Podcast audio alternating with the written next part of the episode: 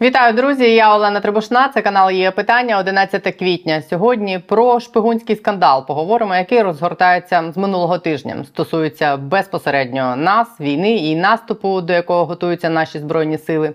І цей наймасштабніший розвідувальний скандал часів вторгнення не те, що не згас, а навпаки, набирає обертів. Це виток секретних документів, який стався в Пентагоні.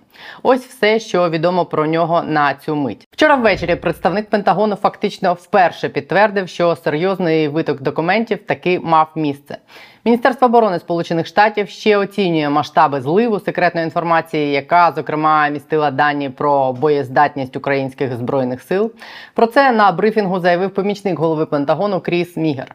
Він розказав, що міністр оборони Сполучених Штатів Ллойд Остін був вперше поінформований про злив ще 6 квітня. Протягом усіх вихідних американські посадовці спілкувались із союзниками і партнерами, які мають стосунок до оприлюдненої інформації. Мігер сказав, що в результаті витоку була оприлюднена надзвичайно таємна і засекречена інформація, яка становить дуже серйозний ризик для національної безпеки. Це я цитую його. Міноборони США з'ясовує, як і кому поширюється злита інформація, а також які дані вона може містити. Представник Білого Дому Джон Кірбі також вчора під час брифінгу визнав, що штати не знають, чи вдалося зупинити витік секретних документів Пентагону повністю, не розуміють, поки хто за цим стоїть і якими були мотиви цих людей, а також не знають там, які ще дані можуть бути в документах, виток яких відбувся. Заступник голови державного департаменту Сполучених Штатів Ведан Пател сказав журналістам, що витік документів Пентагону не завадить, тим не менш США продовжувати надавати українській стороні всі види необхідної допомоги. Отже, що відомо про цей злив зараз, факт якого, зрештою, офіційно підтверджений, але не з'ясовані поки масштаби і джерела цього витоку. 6 квітня в американській пресі з'явились перші повідомлення про те, що Пентагон розслідує витік секретних документів у яких серед іншого йдеться про плани Сполучених Штатів та західних країн щодо підготовки України до контрнаступу. Ця тема стала головною в американській пресі в останні дні. За вихідні з'явилось чимало нових подробиць про нібито викриті дані американської розвідки та більше інформації про їх можливе походження і поширення. Зараз документи видаляють із соцмереж, в тому числі зусиллями Вашингтона, але якась частина їх встигла розлетітись, і поки що не ясно, чи це все, що було було злито, якщо справді відбувся злив. Видання Washington Post припускає, що документи могли бути підготовлені взимку для генерала Марка Міллі, голови об'єднаного комітету начальників штабів Сполучених Штатів Америки та інших американських військових. Ці документи були доступними багатьом американським чиновникам, які мають допуск до такої інформації. Деякі з документів містять грифи ЦРУ та Пентагону та мають позначки про секретність та заборону на передачу даних іншим країнам. Інші документи дозволяють передачу інформації союзникам США, включаючи так званий альянс розвідок Five Eyes – 5 очей, в який входять розвідслужби Сполучених Штатів, Великої Британії, Канади, Австралії та Нової Зеландії. Свою оцінку цим документам дали розслідування розслідувачі журналістської спільноти Белінгкет, яка спеціалізується на факт-чекінгу та розвідці відкритих джерел. Вони проаналізували і документи, і поспілкувалися з кількома членами мережі Discord, де були очевидно вперше опубліковані усі ці файли. Це популярний серед геймерів месенджер. Звідти файли поширились згодом в Телеграм, Твіттер і у великі західні медіа. Першою на кого впала підозра, як на джерело витоку інформації, була Росія. Але зараз американські змі висловлюють версію про те, що Росія навряд чи напряму стоїть за цим зливом. Зокрема, так вважають і в Белінгкет. Але давайте по черзі. Про що йшлось в самих цих документах, які з'явились в соцмережах, які зараз видаляють, і про які встигло написати так багато західних змі. Зміст, нібито злитих документів, стосується переважно різних аспектів війни Росії проти України. Серед цих документів є військові мапи гарячих точок фронту в Україні, таких як Бахмут і Харківська область, графік постачання західних боєприпасів в Україну, карти та списки засобів протиповітряної оборони України, включаючи графіки витрат боєприпасів. В одному з документів, датованому 23 лютого, з грифом секретно описано, що ресурс українських систем ППО С-300 за нинішніх темпів використання буде вичерпано до 2 травня. Wall Street Journal, проаналізувавши цей документ, пише, що в ньому йдеться про те, що станом на початок березня збройні сили відчували дефіцит боєприпасів до систем ППО, що майже 90% української ППО складають системи радянського виробництва С-300 і буки, і боєприпаси до них вичерпуються. А снаряди для переданих Україні західних систем ППО збройним силам доводиться використовувати інтенсивніше ніж країни НАТО можуть відновлювати їх. Тому у документах і висловлювалось припущення, що до початку травня Україні може бракувати боєприпасів для систем ППО настільки, що російська авіація може встановити контроль у повітрі, загрожуючи ударами і на лінії фронту, і в глибині української оборони. У документах йшлось про плани Сполучених Штатів терміново забезпечити Україну ракетами, хоча б для С-300 і ЗРК Бук від союзників. Речник повітряних сил збройних сил України Юрій Ігнат, коментуючи цю частину можливого зливу, не став підтверджувати чи спростовувати справжність інформації, але не заперечив щодо того, що Україна має певне виснаження запасів для засобів протиповітряної оборони. Втім, він наголосив, що нові системи від заходу можуть перекрити втрати. Крім переліченого, в оприлюднених документах є дані про оснащення та підготовку резервних бригад збройних сил України, дані про втрати ЗСУ та Росіян, а також розвіддані Сполучених Штатів, які стосуються інших країн, зокрема Ізраїля, Південної Кореї, Китаю та країн Близького Сходу. CNN, журналісти якого теж бачили документи, стверджують, що один з документів натякає на те, що Сполучені Штати прослуховували навіть Зеленського. Зокрема, в документі йшлось про дані перехоплення розмов президента періоду кінця лютого. Зеленський тоді, нібито, запропонував завдати удару по місцях дислокації російських військ у Ростовській області за допомогою безпілотників що дуже непокоїть Сполучені Штати давно. В окремих документах йшлось про виснаженість російської армії та про те, що військовий апарат Російської Федерації глибоко скомпрометований. В документі від 23 лютого було написано, що Штати вважають неможливим захоплення Росією Донбасу до кінця цього року, а виснаження російських військ заведе російську кампанію в глухий кут.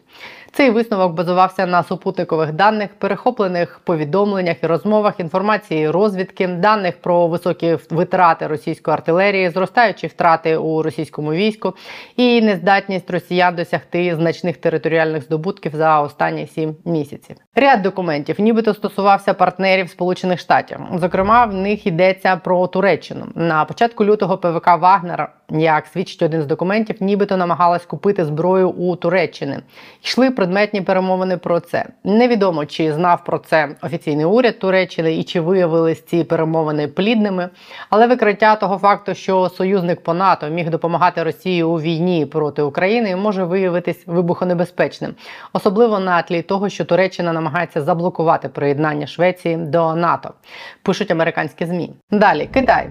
У ще одному з документів йдеться про занепокоєння Сполучених Штатів щодо того, що Китай може використати удари збройних сил України по цілях в глибині Росії як привід назвати НАТО агресором і збільшити допомогу Росії. Південна Корея Вашингтон, нібито перехоплював комунікації південнокорейських високопосадовців. Один з документів детально описує розмову між двома чиновниками сектору нацбезпеки цієї країни, які висловлюють стурбованість щодо того, що поставки боєприпасів Україні через Сполучені Штати, на чому наполягають США порушать політику Південної Кореї щодо відмови від постачання летальної допомоги воюючим країнам.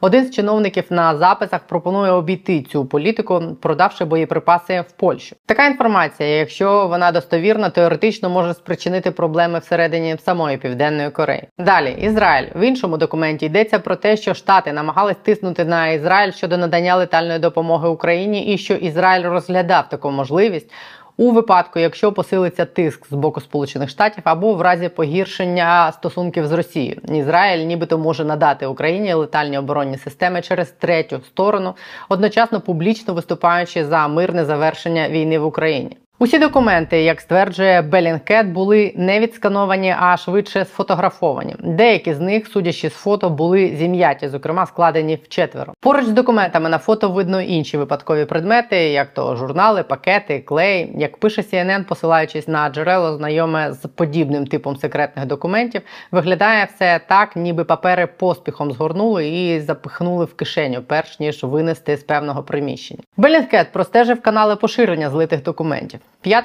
квітня кілька документів були викладені в проросійському телеграм-каналі Донбаська дівушка. На кілька годин раніше ще кілька документів з'явились на платформі 4chan, великому популярному англомовному ресурсі, який є по суті анонімною платформою для публікації зображень, зокрема популярних мемів. Серед дописів, опублікованих в проросійському телеграм-каналі і на ресурсі 4chan, було лише одне спільне зображення.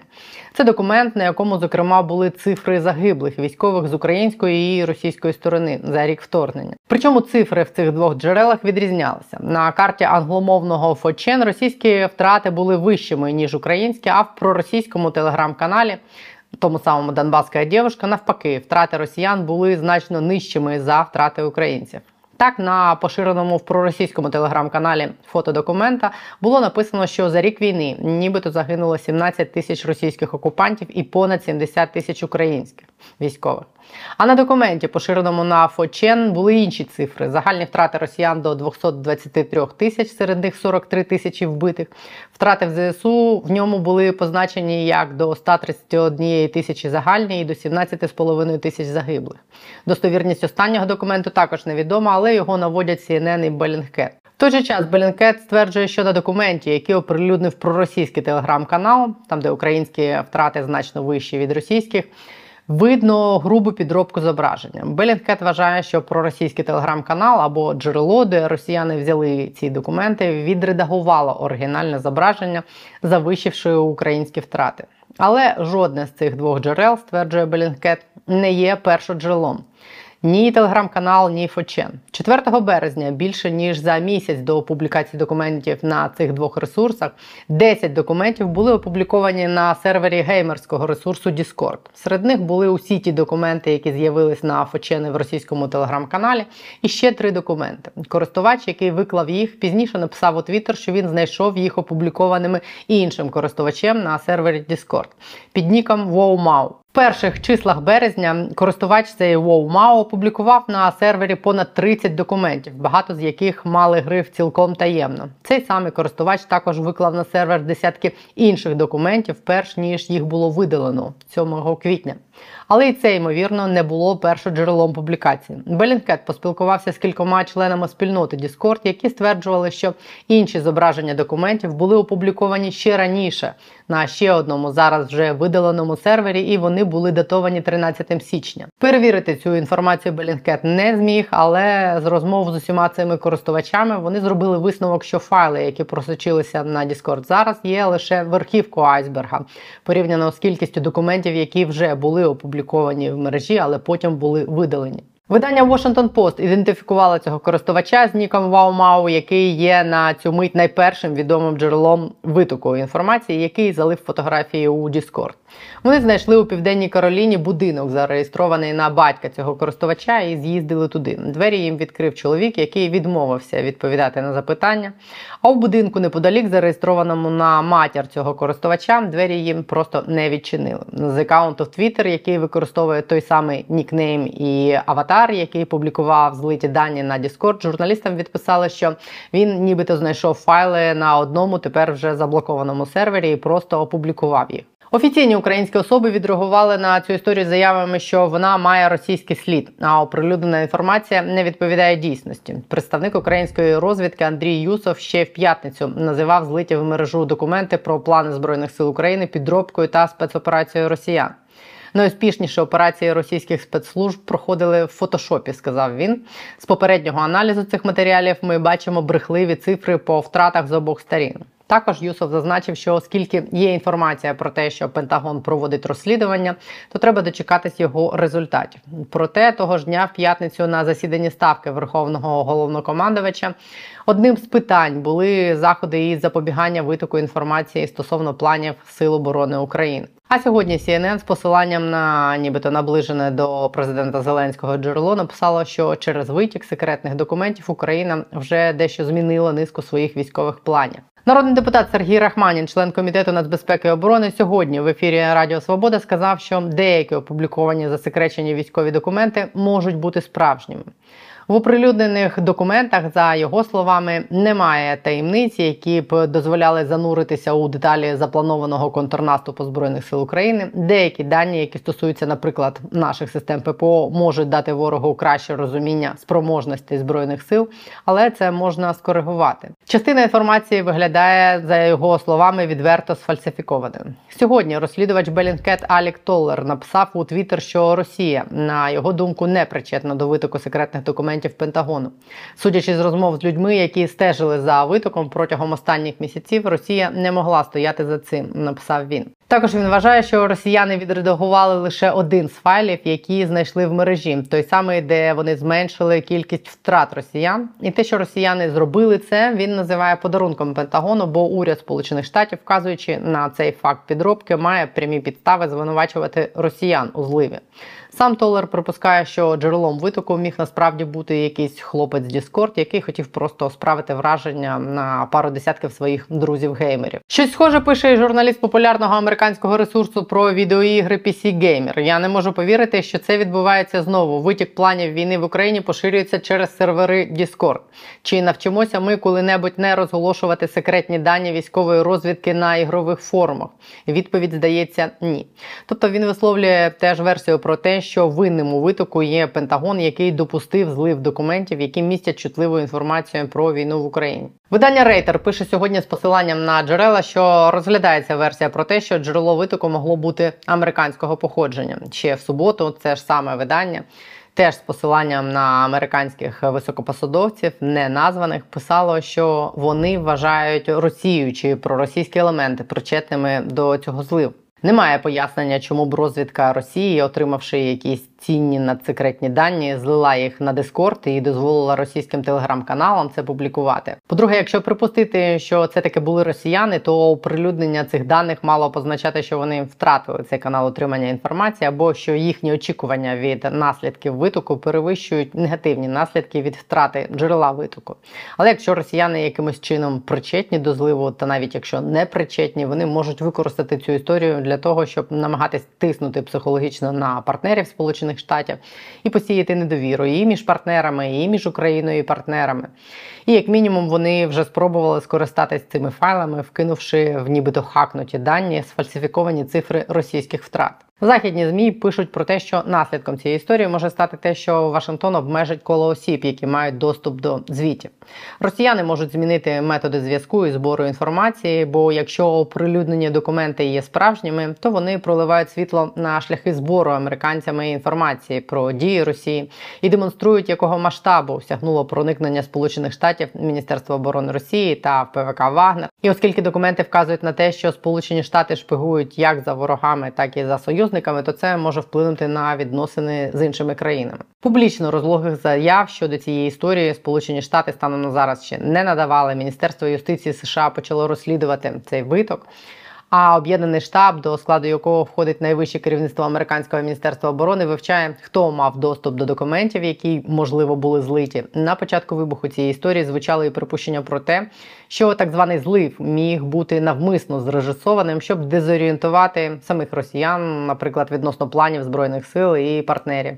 Але з огляду на те, як розвивається історія, які нові подробиці з'являються, ця версія видається все менш правдоподібною. Підсумку з усього злитого, сказаного і написаного станом на зараз можна зробити наступний висновок. Якщо припустити поганий варіант, що документи реальні і з вини будь-кого випадкових хакерів, росіян, необережності всередині самого Пентагону чи через будь-яке інше джерело відбувся реальний злив, то надсекретної інформації, яка ламала би плани ЗСУ, принаймні в тій частині документів, які побачили всі, про які написали західні журналісти, Белінкет немає. Інша справа, якщо це лише перша порція зливу, якщо вона є натяком на те, що далі може бути більше. Алек Толер, розслідувач Белінгкет, який займався цією історією, каже, що бачив 54 злитих документи, а так чи інакше дотичні до поширення їх персонажі, з якими він спілкувався, стверджували, що таких документів було близько сотні, і датовані вони як найдавніше січням. Тобто теоретично може йтись про документи за три останніх місяці.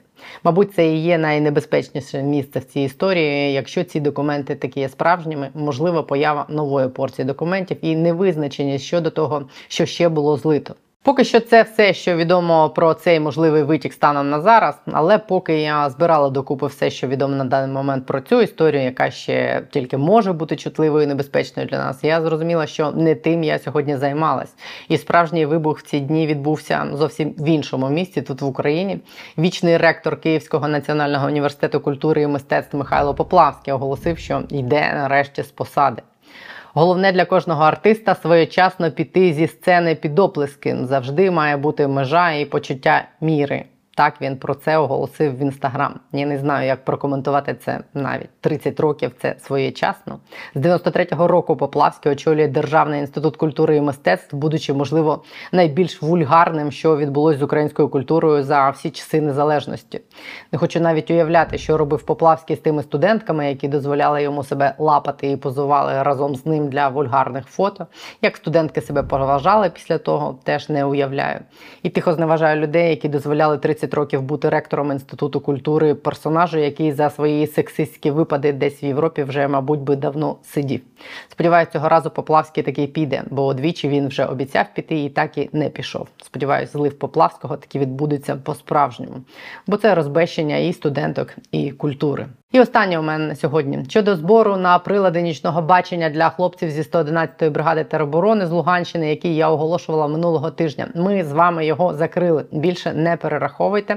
Ми зібрали потрібну їм суму 450 тисяч гривень, і навіть трошечки більше. Дякую усім, хто долучився, і усім, хто допомагав розповсюджувати ті відео, в яких я оголошувала збір. Ви теж допомогли тому, щоб більше людей дізналося про цей збір. Ось на цьому крапка у мене на сьогодні. Дякую, що додивились аж до цього місця. Бережіть себе попереду цілий тиждень. До завтра. Побачимось.